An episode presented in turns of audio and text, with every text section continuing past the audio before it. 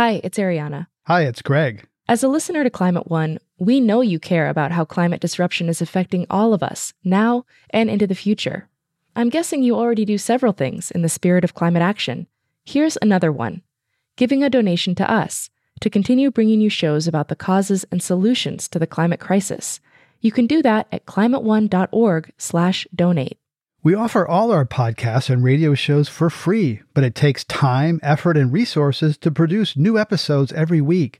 When you give, you'll help us pay for the talented staff, equipment, and materials we need to make the show. And you'll join a group of other dedicated funders and community supporters who keep Climate One on the air. If you're inspired by the guests and conversations we curate, please consider making a gift today at climateone.org/donate. Thank you for your support and thanks for listening. This is Climate One. I'm Ariana Brocious. The 27th International Climate Summit, known as the Conference of Parties, or COP, takes place next month in Egypt. If you haven't listened to our other show from this week, Countdown to COP27 Feeling the Heat, I'd recommend starting there to get a fuller scope of what we can expect nations to focus on. In this special episode, we're airing our full length version with Wael Aboulmagd, Egypt's ambassador to Brazil and the special representative of the COP27 president. He joined us from Cairo Here's Climate One host Greg Dalton. So, the Paris Agreement requires every country to declare their own nationally determined contributions or NDCs for reducing emissions. Last year at COP26 in Glasgow, it became clear that even the updated targets would at best limit warming to 2.4 degrees Celsius, almost a full degree above the 1.5 degree goal. So governments decided to give themselves another year to revisit and strengthen their targets. Here we are. What are you seeing about those goals? Well, as you rightly said, they're called NDCs, so they happen to be nationally determined contributions. So, as you rightly said, we're still not on track to keep the target, the temperature goal of Paris Agreement alive, uh, the two degrees, and hopefully the 1.5 target. Um, so, as incoming presidency, what we were able to do and continue to do is to press everyone, to encourage everyone to update their NDCs. And that was part of the decision coming out of Glasgow, inviting countries uh, who already have presented their NDCs and aren't due for a number of years to have their second NDC out to update their NDCs. Egypt, hopefully led by example, we updated our own NDCs, showed much more uh, ambition, and we're asking everyone else to do it.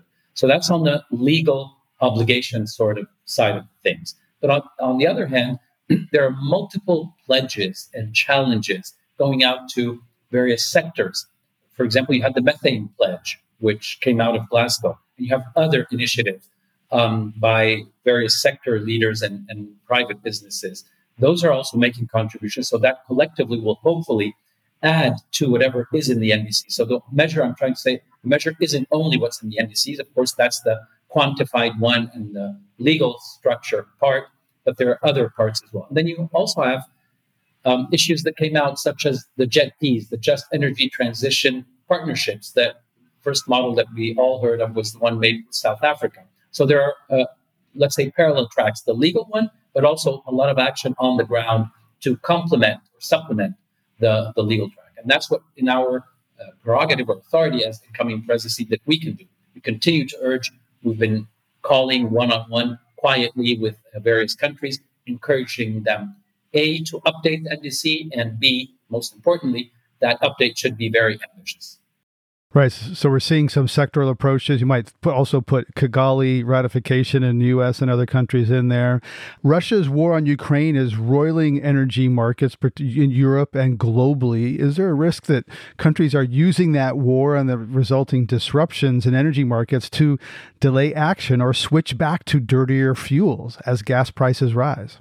That, that's a legitimate concern. Many have expressed it in the media and society. And even within government circles, that there is this concern that the crunch, the energy crunch, and the rise in prices uh, or availability, lack of availability, obviously, of, of uh, energy, particularly in Europe, will encourage people to go back because they need to meet their immediate needs.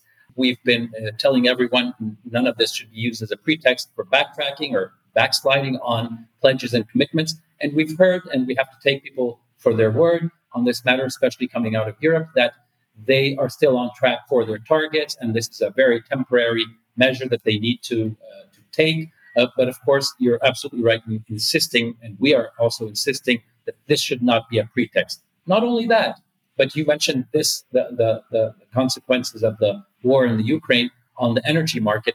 There's impacts on the food supply and markets, and there's on fertilizers. But also, we're still all all of the world is in effect in the aftermath of a post-pandemic situation where recovery hasn't been even across the board, and also many countries are still under threat of slowdowns and even recessions. So, so it's a complicated conflation of a variety of challenges under which this COP is taking place.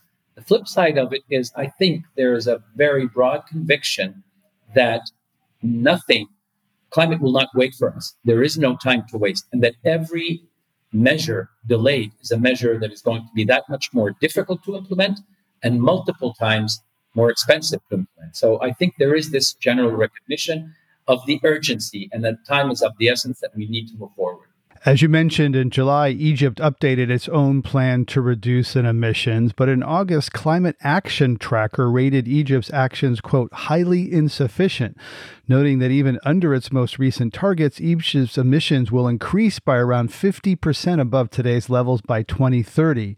So, what is Egypt doing to address this, especially as it plays that leadership role and host, as you've noted?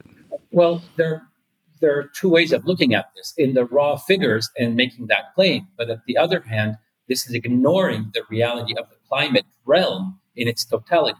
Developing countries are entitled to continue to grow until they peak because developing developed countries had already peaked and started way back even in 1990 after consuming all the carbon space that we all are supposed to be sharing. So, as developing countries are struggling with debt, struggling with poverty, struggling to meet their legitimate sustainable development objectives, the legal framework is tailored to ensure that developing countries are not supposed to starve to meet these targets. So, if they look at it from that way, they can make that claim. But the reality is the system is structured to compare not what we're doing with what they anticipate, but what we are doing with a business as usual scenario. So if you compare to the business as usual scenario, you'll find significant reductions. Lastly, on this point, and this doesn't only apply to Egypt, many, I dare say most developing countries are entitled and actually have linked their ability to fulfill these NDCs with the availability of support because countries cannot do it on their own without financial, technology, and capacity support. So that's another caveat to a lot of the developing country NDCs that realism requires that we take into consideration because many of these countries who made less than 0.0001 contribution to the situation we are in are at this moment struggling with multiple developmental challenges and they need to find the right balance with doing their fair share in the global effort to combat climate change while also not starving their people and providing the means they need for elimination of poverty. There's no doubt that most of the carbon up there is red, white, and blue, which means it's American and British and, and Russian and French uh, for sure, uh, and un, equal and unjust situation.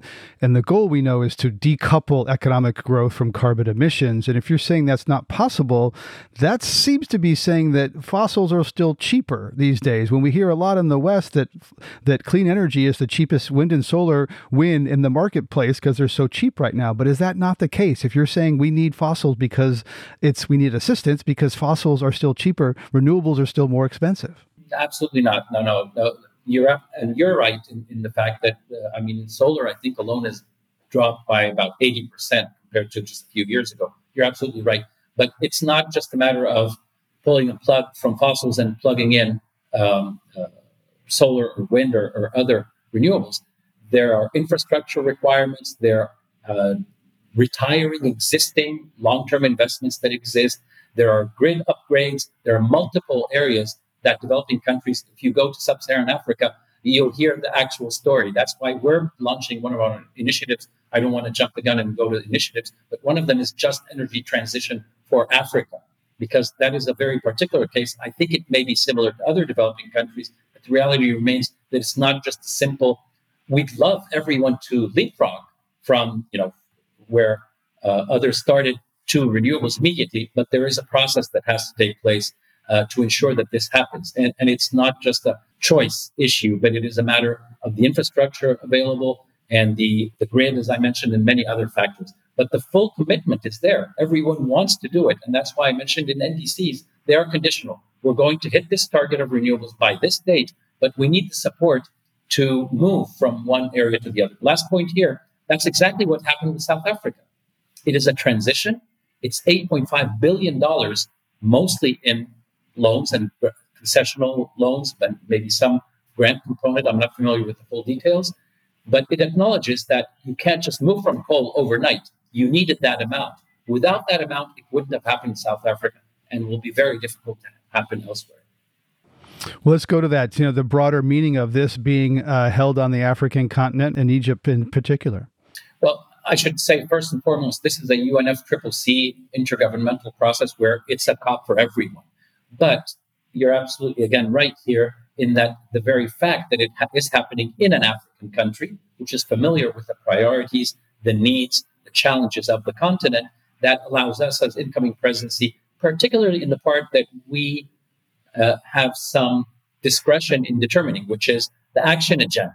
Uh, the negotiations are negotiations, no matter where they happen, and you can't change that geographically. Uh, you know, wherever you are geographically, it will continue to be country owned, country driven by everyone in the process. But your point, to your point, it is uh, the familiarity of the challenges of the continent that enables the host country, in this case Egypt, to tailor many of its initiatives for the needs and the challenges of the continent. So this is where you will definitely see some more emphasis on African needs, particularly area of, of adaptation, um, but also on finance we like to talk about uh, you know humans and systems here on Climate One. So, what climate impacts are you personally seeing in Egypt? First and foremost, water, water, water. Particularly because Egypt is a very, very arid country. We rely on one source for uh, more than 95% of our home use, agriculture, industry, everything depends on the River Nile. So, any disruptions caused by climate change in rainfall, in vaporization, many, many other aspects just in the area of water resource management is a problem for us. Second, we rely heavily on agriculture. Egypt is a country of 100, pe- 100 million people that need to be fed. We have uh, the Nile Delta, which we rely on, of course, but we import a lot uh, of, of, food products as well. So, food, uh, food security, water security are two issues where the impacts are most evident. Third, of course, rise of sea levels. I just mentioned the Nile Delta which is one of the highest density areas on Earth. And you have about 50% of the Egyptian population living in that triangle, the Nile Delta.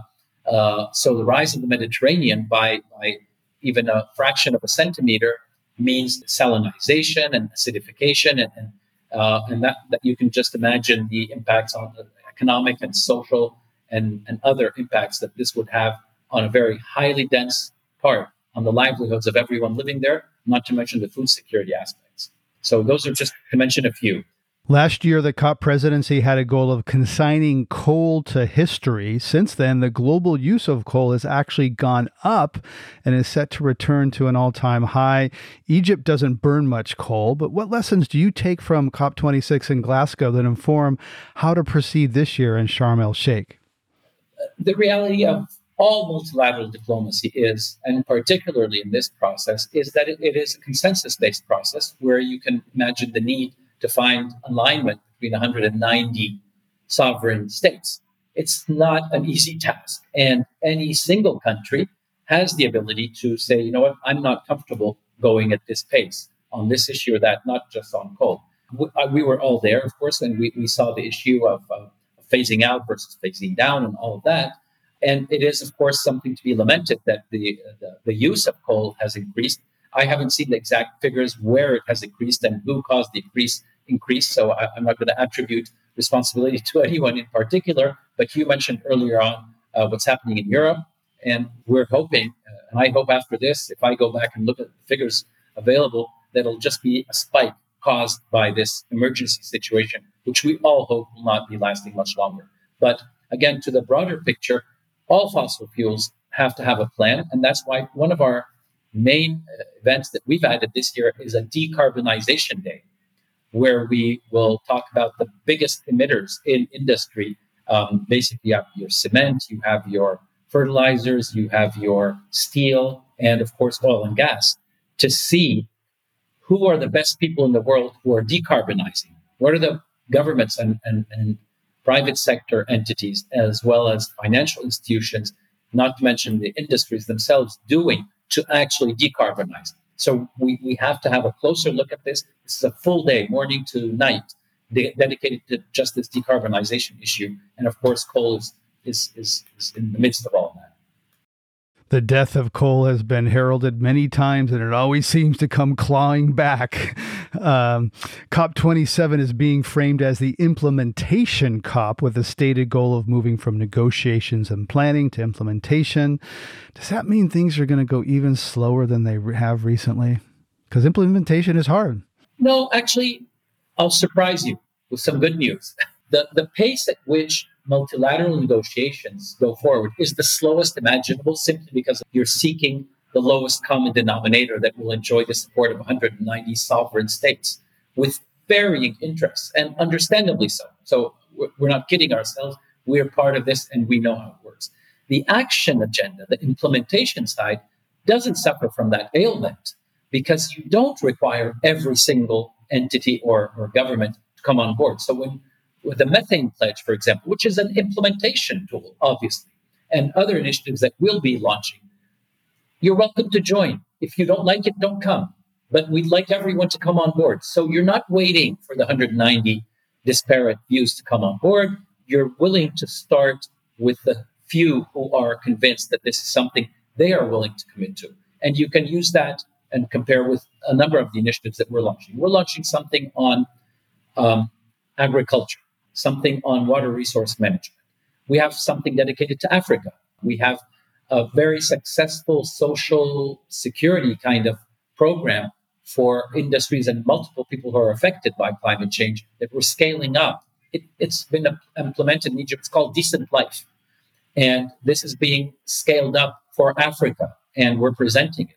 There's a waste management initiative. Waste management is, of course, an environmental issue, but it also has emissions sides to it. So, uh, and that's for Africa as well. So there are a number of initiatives. These are all action oriented. That's why we call it the action agenda. And that is the definition or more the implementation of the implementation uh, narrative that we're talking about. That action costs money, and yet investment tends to go to countries that need it least because they're perceived to be less risky. So, what could be done to encourage private capital flows to be directed to fuel that implementation you're talking about?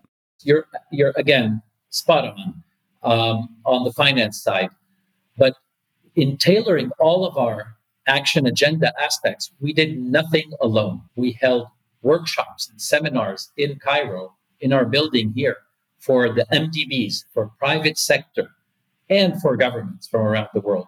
We had two or three rounds of these talks, and we tweaked and fine tuned some of the uh, narratives that we were creating to ensure the broadest buy in by as many partners from outside governments. Of course, there, you have the beneficiary governments, but you want the development partners in the developed world to come on board. You want the MDBs to be there, and you want private business to come in. But to your point, there is a problem with global climate finance. I'll set aside what is under negotiation, the $100 billion, you've heard that. We're looking at the new collective quantified goal for post 2025, a doubling adaptation, all that that came out of Glasgow. I'll still call it the realm of the multilateral negotiations. But the reality, the figures out there are disturbing, to say the least the amount of climate finance now coming from private has exceeded public, clearly. And the reality that you just pointed to is fully accurate in private business is defined by seeking profit. So there are opportunities, and the overwhelming percentage of private business goes to be invested A in developed countries and B in mitigation efforts, which is fine. That is good. We, we need to reduce emissions. But what is the flip side of that is that adaptation is completely starved of private investment. And this threshold or yardstick of bankable projects that everyone is preaching to the world just doesn't apply to adaptation or very you need to stretch your definition of adaptation to find a project in protecting Egypt's delta from the rise of sea level where eh, there is a profitable project. So we need to find a formula that ensures that whatever non-profit driven monies are focused more on the adaptation side. I had this conversation was it in a couple of weeks ago with philanthropies. The world's largest philanthropies were there, and I told them, "You guys are not there in it for profit. You're benevolent, you are noble, you want to make a difference.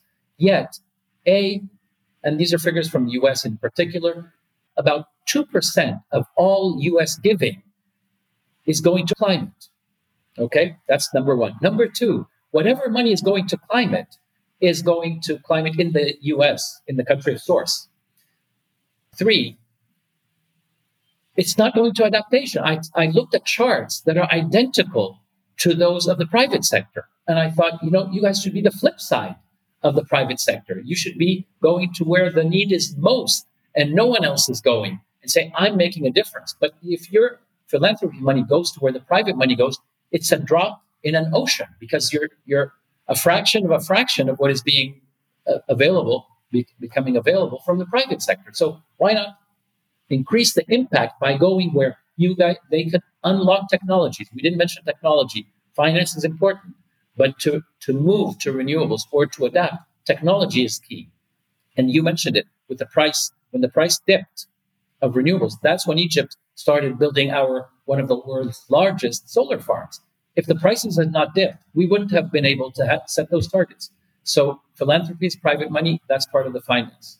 I believe that's starting to change. Uh, Laurene Powell Jobs created a $3 billion spend down foundation over 10 years that's aimed at climate justice. Some of that's international, but yeah, take your point that a lot of um, spending is toward mitigation, which clearly creates a revenue stream. You know, you're, you're generating electricity probably, whereas a seawall or a marsh or something like that doesn't generate income that attracts private capital. You said that we need to come up with creative ideas for financing climate adaptation for the reasons you just cited. So, what are some examples of creative ideas for funding climate adaptation other than philanthropy that you've just cited? Well, there has to be a revisiting. I, I can say this. I mean,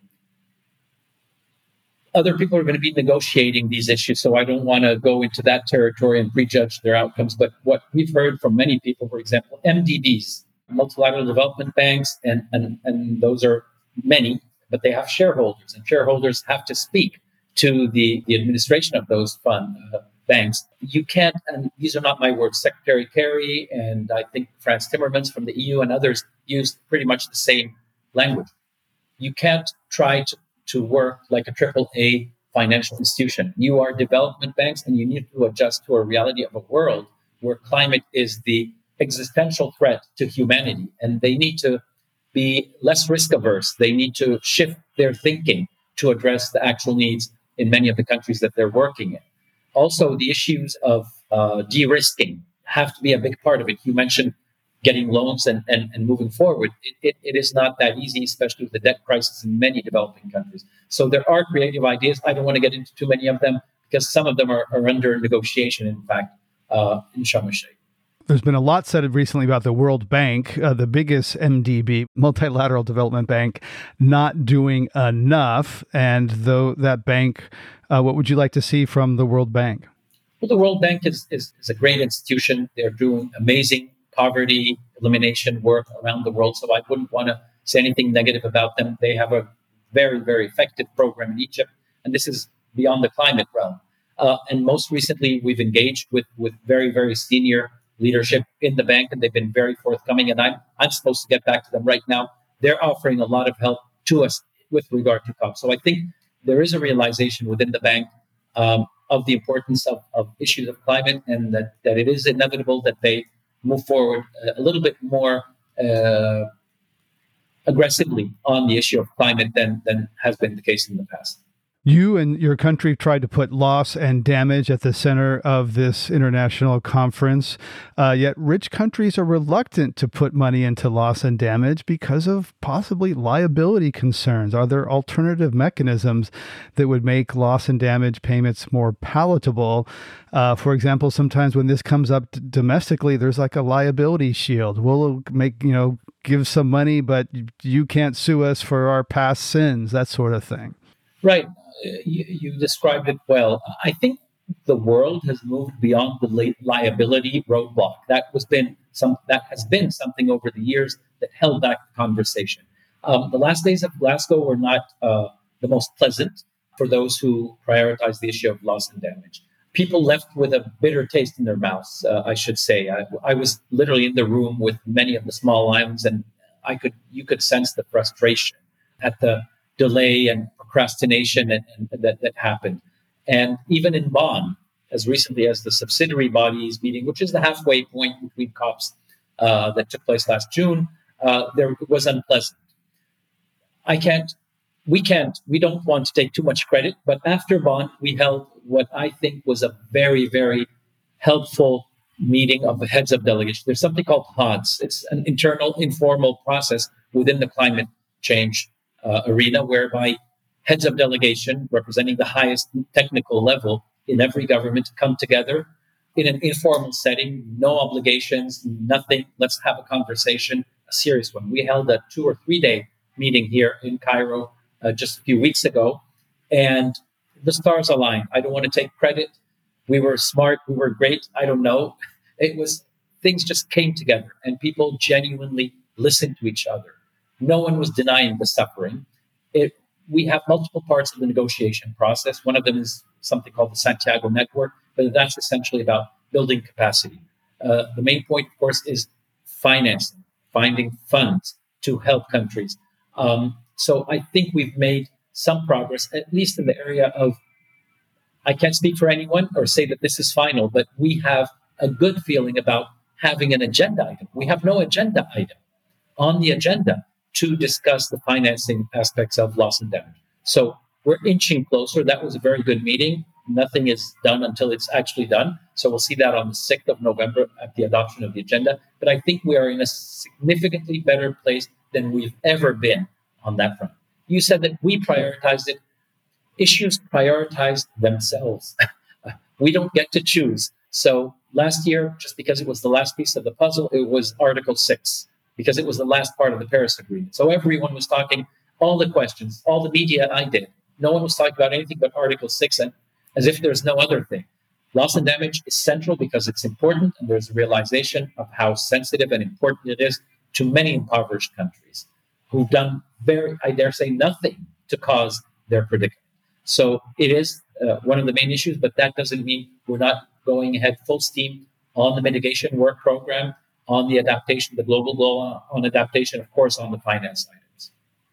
Right. We've all seen the horrifying images out of Pakistan, uh, which is just, just, yeah, it's painful to even talk about. What does a just transition mean to you, and how's that being worked into the framework and the negotiations? I think this is a, sort of a, a, a principle that has emerged and has become acceptable that no one, and can do anything overnight by decree. That everything has to be a transition, and that's logical, obviously, but it also has to be just because it, eh, there are many details involved. A transition in the United States will not be the same as a transition in Greece or one in Chad. So, justice as a notion is something that most people, most reasonable people, would agree has to be a component. And many lament that the process is not a completely just one. And that's why the notion of equity also you hear it a lot echoing in in these uh, discussions. So it has to be a just transition because if you're talking about a net small net import uh, exporter of gas, let's take Suriname or Guyana in the north of South America. Very, very underdeveloped countries with uh, significant social and, and economic problems. And you tell them, you know what, you guys found some gas off your coast, but that has to stay, you know, under soil. when when other countries have built fortunes and um, sovereign funds that will allow six generations not to work if they didn't want to and still live off the planet, essentially. So that's the justice notion that we have to take into consideration multiple factors if we are going to ask these people to make that contribution. And the value of the, the amount of stranded assets to them is the difference between continued poverty. So if we're going to ask them not to, there has to be a mechanism, a just mechanism, collectively to bear the burden of keeping this underground. Um, this is the notion of justice that I think most reasonable people will accept has to be the foundation for a transition.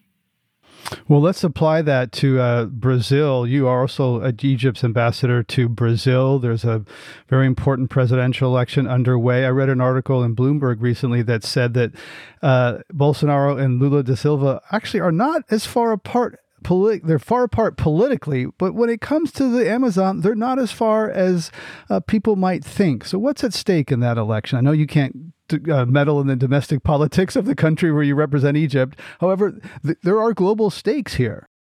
There are global stakes because everyone acknowledges that um, the Amazon is, is part of the lungs of this planet and that it is a sink and that it is sort of the flip side of emissions, basically and their expectations of every government to, to be responsible, to act responsibly, and to maintain the forests. I don't want to get into the details because there are counter arguments put forward by various parties. It is a very sensitive issue inside Brazil, and it is an international issue in Brazil's relations, obviously, with many countries.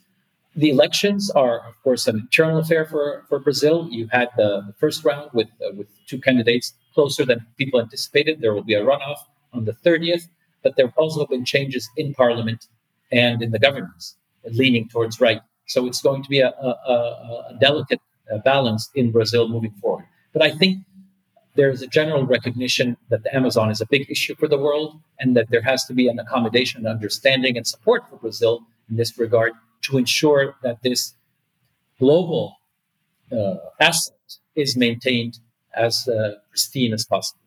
You've talked about industry moving ahead, which doesn't require consensus. It can be voluntary action. What initiatives are you most excited about or hopeful that might lead to signed binding agreements? We'd love to see everything signed and binding, but none of this is actually signed and binding unless it's a cooperation, uh, you know, between a specific country and an entity. Um, I think green hydrogen is creating a lot of excitement it has a lot of potential. Um, it's still an emerging market, and I hope that it remains an open and free, level playing field kind of market because we're seeing some distortions that might affect this global market. But this is something that Egypt, in particular, is paying a lot of attention to because of the potential there. Because we uh, we have the ability to be a hub for export of uh, of green hydrogen we have the ability to produce more renewables to make it green, and we are very uh, uh, very close to Europe, which has uh, a clear need for clean energy. Uh, so, so we see the potential there and the advantage, relative advantages that we have. So this is creating a lot of excitement. I don't want to preempt anything, but there will be a significant announcement of a launch of something happening in Egypt on green hydrogen. Um, so this is one positive area. There's something else. It's not related to emissions, but it goes back to the point on loss and damage. There's something many of you may have been hearing about. It's called the Global Shield.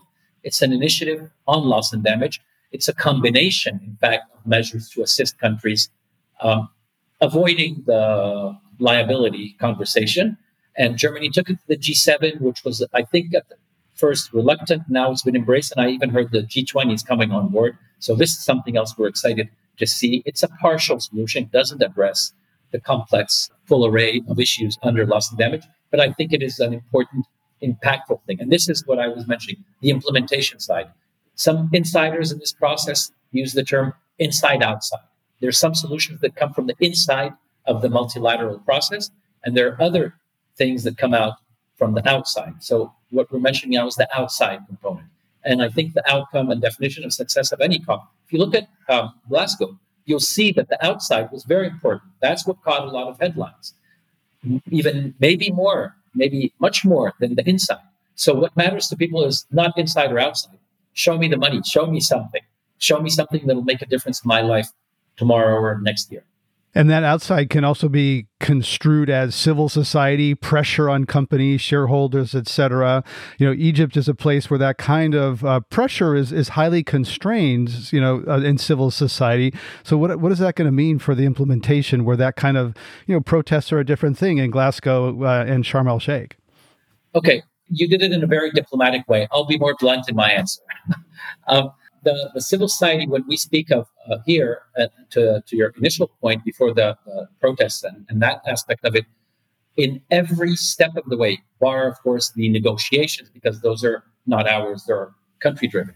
Every one of our initiatives, every part of our 11 thematic days, which I'll mention in a minute, was not done by us alone. There was a civil society organization, of course, relevant to the theme. If it's water, it was water related, if it was whatever. So nothing was done without their presence.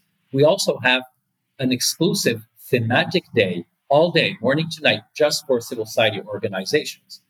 But to your point about the openness and the availability, I use the word stakeholders because it's not just a not for profit organization that is involved. It could be an industry leader, it could be a private sector, it could be you name it. So we include the stakeholders across the board. What you're talking about are uh, the protesters who want to put pressure on someone. Those have their realm, those have their place. We've heard it all.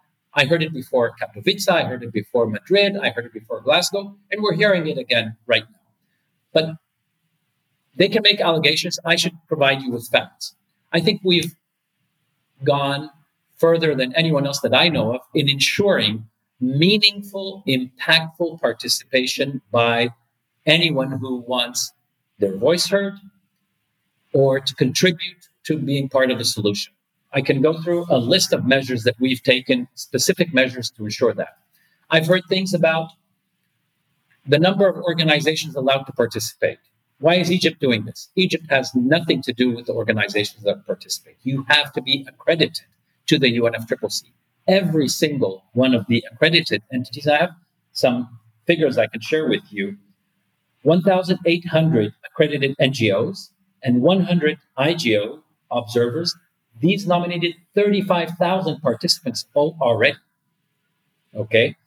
Of these, there are going to be 9,800 access badges to the conference. We don't handle that. We don't come. That is the UNFCCC. But what did we do? We realized that civil society organizations, again, this is the north south divide. Do you know how many of those, whatever number 1,800 NGOs are Egyptian, one. And African, uh, uh, uh, a very tiny number. So civil society is effectively, essentially, developed country civil society.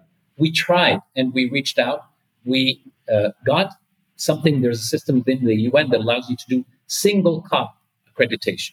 So while organizations from Egypt, Africa, the global South are applying for the, you know, it takes a couple of years to get accredited with the UN. But we did, what we did was we got accreditation for 34 new Egyptian organizations. And for 20, we sent out to our embassies all over Africa, actually soliciting from them. We told them, ask your local organizations that want to participate. We are offering you this one time, you know, registration. So that's something else we did.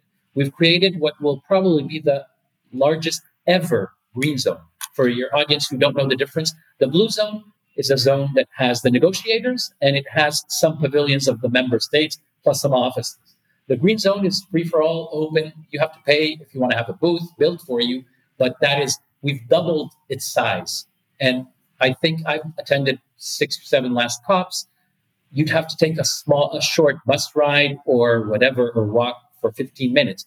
Ours is across the street, basically, from the blue zone to make life easy. And then I mentioned a whole thematic day exclusively for civil society. There's not one session that will not have civil society organizations represented, even, and we didn't mention the heads of state section. We have six roundtables, and there will be a civil society organization represented with the heads of state and with CEOs and with presidents of MDBs at the same table. So we're doing anything and everything in our capacity, yet every now and then I hear, oh, they're barring this and that. Protests there's an area for protests. There's a, a coordination happening as we speak to ensure that there is an area for protest. Of course, all this is subject A to the rules and regulations of the UN system. I don't think anything is in the blue zone. I'm not sure. This is not my area. This is the Secretariat people and their security. They take over the venue by law, by the host country agreement. Uh, but there are arrangements to allow for peaceful protest, of course, within the, the requirements of our laws or any country's laws. Your, your you know peaceful behavior, time, location, all that. But I, I can't see any reason for those allegations except that it's maybe people who have an interest in this issue, and that's legitimate. That's fine. It's a free world. They can raise those issues. But I, have had conversations. Minister Shukri, the COP president, in every one of the meetings, he impromptu called in protesters from the street. We did that in Copenhagen, in the ministerial. We were in a meeting room and we heard them and we asked them to come in. And they chose, you know, a bunch of them and they came in and the minister chatted with them at length. In Bonn, the loss and damage protesters, if, any, if anyone was there at those negotiations, they were in the hallway and I mentioned to him, I said, You just missed the big protest. He said, Can we meet them? And they came in and we had a civilized conversation about we're not on two sides of the fence. It's not adversarial. This is about, as I keep calling it, an existential threat. So we need to stop throwing rocks at each other and we need to find the win win ability to move forward.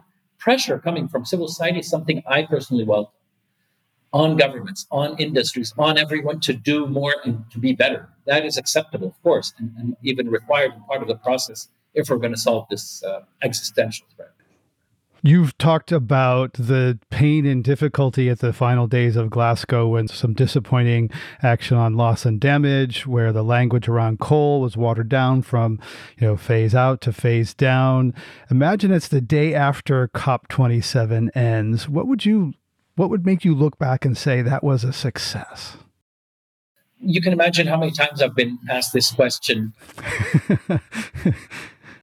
and the more I think about it, the more I, I stress this sentence COPs are not events, they're part of a process.